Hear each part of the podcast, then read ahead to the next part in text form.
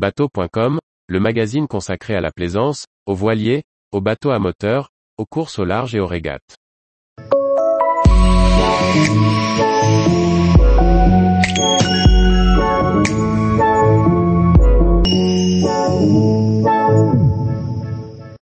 Ocean 50 Arkema 4, visite détaillée du trimaran de Quentin Vlaminck.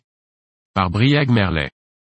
Invité sur un entraînement du Pro Sailing Tour, nous avons pu naviguer aux côtés de Quentin Vlaminck sur son trimaran Arkema 4. Avant cela, il nous a livré les détails sur le fonctionnement de son bateau et les évolutions par rapport au bateau précédent du team Lalo Multi. Le trimaran Arkema 4, skippé par Quentin Vlaminck, a été mis à l'eau en septembre 2020.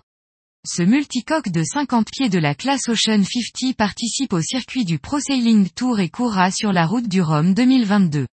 Nous avons eu l'occasion de tirer quelques bords sur le bateau en amont des régates brétoises et d'échanger avec le skipper sur son voilier et ses particularités.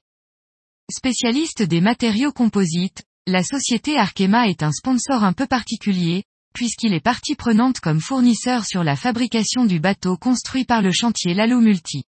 Le trimaran sert de vitrine et de plateforme d'essai pour la résine thermoplastique hélium qu'Arkema souhaite diffuser dans le nautisme pour permettre une meilleure recyclabilité des bateaux. Ainsi, les carénages avant des bras du trimaran sont faits avec cette résine, le bras avant tribord utilisant la résine recyclée issue de moules du bateau. En ligne avec la philosophie de la classe Ocean 50, le trimaran Arkema 4 mise sur la simplicité.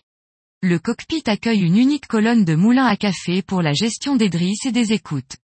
Le fond de cockpit rabaissé permet à la fois de descendre le niveau de la baume et du roof. Le vrai pont étanche du flotteur principal, également rabaissé et couvert par un carénage.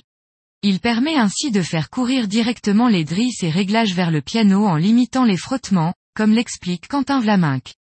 C'est un des points que l'on a changé par rapport au précédent bateau noir Désir. C'est un peu plus lourd, mais c'était important. Il y a quand même 2 km de bout sur la première commande.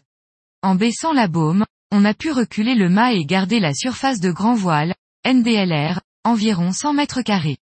Cela permet d'éloigner de l'étai et de faciliter les manœuvres. Les postes de barre, un sur chaque bord, sont réduits à la plus simple expression, un siège, une barre franche et un winch de contrôle du chariot de grand voile.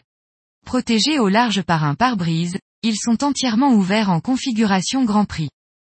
Avec des multicoques capables de dépasser les 30 nœuds, l'aérodynamique est devenue une préoccupation des Ocean 50, à l'instar de leur grand frère ultime.